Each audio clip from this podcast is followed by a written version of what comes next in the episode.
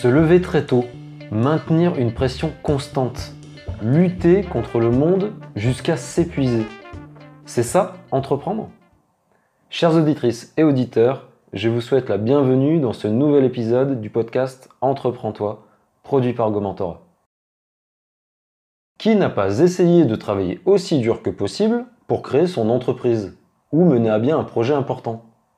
Ne sommes-nous pas plus productifs si nous courons dans tous les sens? La réponse à cette dernière question est oui. Nous sommes plus productifs si nous courons dans tous les sens. Et il est possible, voire probable, d'avoir de bons résultats en s'y prenant de cette manière. Mais pour combien de temps? Croyez-vous sincèrement que votre corps ou que votre mental vont tenir le coup très longtemps? Bien sûr que non. Donc vous ne resterez pas productif très longtemps au bout du compte. Pour ma part, je n'ai presque jamais fait des journées à rallonge. Je ne me suis jamais mis dans le rouge pour quelque projet que ce soit. Quand nous avons créé notre première entreprise en 2010, nous avons rarement travaillé plus de 35 heures par semaine. Et ça a pourtant très bien marché. Parce qu'il faut penser à long terme. Il faut aussi savoir s'écouter. Il m'est arrivé de sentir que je travaillais trop à certains moments pour atteindre un objectif particulier ou boucler un projet dans les temps. Il y a bien sûr eu des périodes de rush, mais j'ai toujours privilégié ma santé par rapport au travail.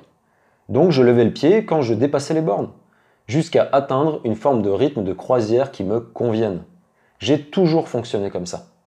Est-ce que j'aurais pu réaliser plus si j'avais travaillé plus? Sur le long terme, je suis convaincu que non. Alors à quoi bon vouloir aller trop vite? Tout prend du temps. Et il vaut mieux apprendre à gérer la frustration plutôt que de s'épuiser à lutter toujours plus contre le temps. Vous voulez réussir dans la vie? Commencez par vous détendre. Si vous n'êtes pas calme, si vous ne faites pas preuve d'un minimum de sérénité, vous n'arriverez à rien sur le long terme. À quoi sert la réussite de votre entreprise si elle vous épuise? À montrer au monde que vous avez réussi peut-être. Et après à part attiser la jalousie des autres, qu'est-ce qu'il vous reste?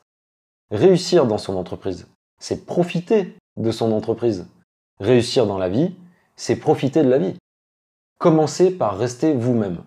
Ensuite, cherchez le moyen de travailler moins si vous êtes surmené. Et prenez surtout le temps de respirer, dans tous les sens du terme. Notre corps et notre cerveau ne peuvent pas fonctionner correctement sans une bonne dose d'oxygène.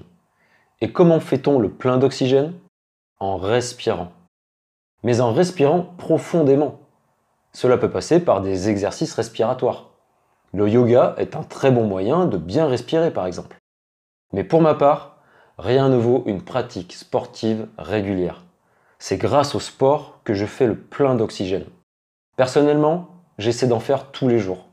Parce que je veux avant tout que mon corps ait sa dose d'oxygène quasi quotidienne. Et est-ce que ma pratique sportive agit sur mon efficacité et ma productivité au travail et dans tous mes projets? Oh que oui. Le sport, c'est la clé de voûte de ma productivité. Mais c'est aussi et surtout la clé de voûte de ma bonne santé. Alors n'attendez pas pour aller respirer, aller marcher, aller courir, allez vous décontracter. Tous les jours, dès que vous le pouvez. Merci beaucoup d'avoir écouté ce nouvel épisode. Ne manquez pas les prochaines chroniques en vous abonnant sur votre plateforme de podcast favorite. Vous pouvez également me retrouver sur gomentora.com ou sur LinkedIn. A très bientôt